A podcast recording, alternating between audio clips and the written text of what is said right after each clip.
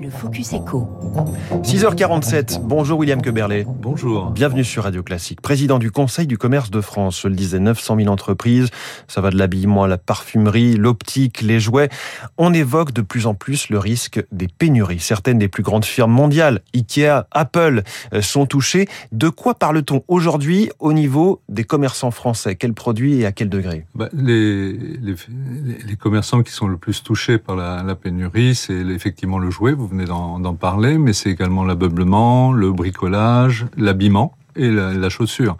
Je dirais que l'année dernière, euh, quand il y avait le confinement, euh, l'ensemble de ces entreprises avaient diminué un petit peu leurs commandes, ce qui fait que de l'autre côté, ben, ça a produit beaucoup moins. Et puis là, euh, avec les mesures de, de relance après la, la vaccination, ben, derrière, euh, la demande est, est, très forte et aujourd'hui, euh, le monde de la production ne, ne suit pas.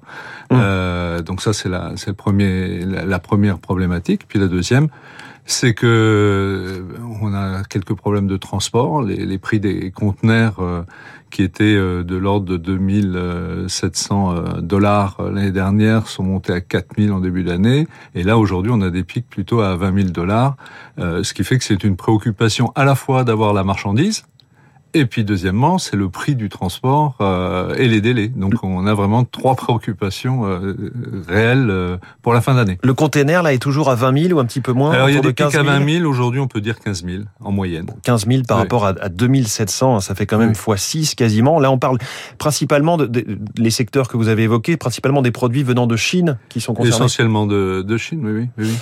Vous nous confirmez qu'en ce moment, ce qui se passe finalement, c'est que c'est au plus offrant, une sorte d'enchère. Ah, oui, il y, a, vraiment un déséquilibre aujourd'hui entre bah, d'un côté les, fabricants, les transporteurs et les distributeurs, et puis un autre déséquilibre qu'on connaît depuis longtemps, c'est les petits par rapport aux grands.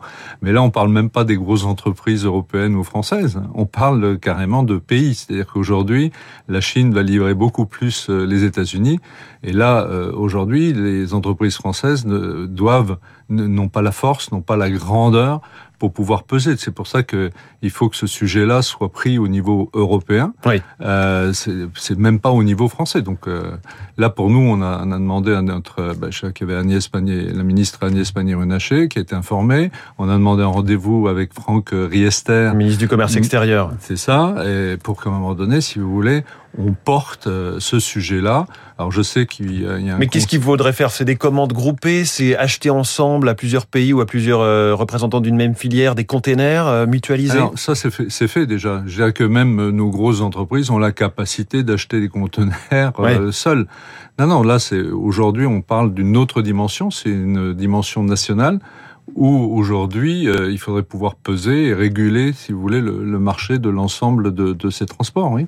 Quelles conséquences sur euh, précisément ce que l'on trouve en rayon Les jouets, par exemple, vous, vous le disiez, c'est l'un des secteurs touchés. Est-ce qu'il va y avoir des, des, choses qui vont manquer en particulier? Alors, tous les, bah, par exemple, on va, on va, parler des grosses peluches, les, très grosses peluches. Euh, euh, qui à un moment donné euh, aurait, si vous voulez, un prix euh, trop important, enfin le prix du transport serait trop important, on en verra peu euh, cette oui, année. Par les contre, peluches qui font 1m50 de haut, voilà, là, on va, voilà, on va éviter voilà. parce que ça coûte. Ça, ça, il faut peut-être un peu oublier cette année. Par contre, je sais que tous ceux qui travaillent dans, dans le joint on fait le nécessaire pour que euh, il y ait des jouets, mais pas forcément. Euh, c'est, Donc ça redéfinit le catalogue finalement ça vers va... des produits peut, peut-être plus petits, mais à plus forte valeur ajoutée. C'est, effectivement, et puis euh, des, des, produits qui sont peut-être un peu plus européens également.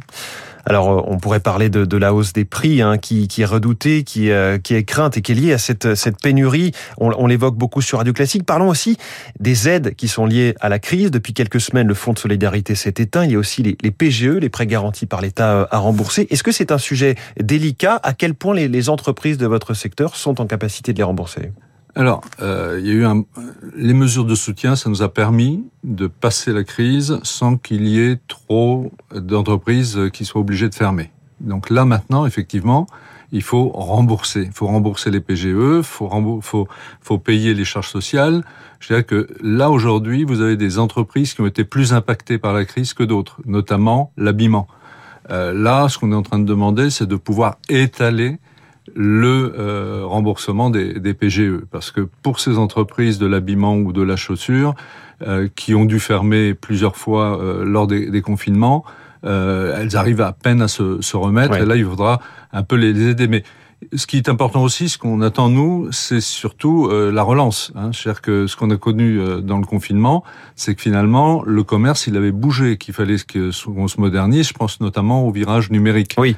Et là, où en est-on précisément en quelques ben, secondes? euh, les entreprises, les grosses entreprises s'y sont mis. Euh, là, aujourd'hui, les petites entreprises qui n'étaient pas sûres ont vu la nécessité. C'est-à-dire qu'avant, c'était, oui, bah, c'est peut-être quelque chose de plus. Maintenant, c'est une nécessité. C'est-à-dire qu'aujourd'hui, il est obligatoire pour un commerçant d'avoir sa présence sur le net.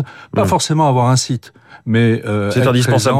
Parmi vos 900 000 entreprises dans le secteur euh, commerçant, 500 000 n'avaient pas de traces numériques, c'est ça à l'époque Oui, c'est ça. Et aujourd'hui, combien ben, sont passés à l'acte pendant, pendant la crise, euh, je veux dire que là tout le monde est convaincu. Il y en a que 100 000 qui se sont mis, donc on a un gros travail euh, d'évangélisation, si vous voulez, à faire en sorte que cette transformation puisse exister. William Queberlé, invité du Focus Echo de Radio Classique. Merci beaucoup et bonne journée. Il est 6h53, 3 minutes pour la planète.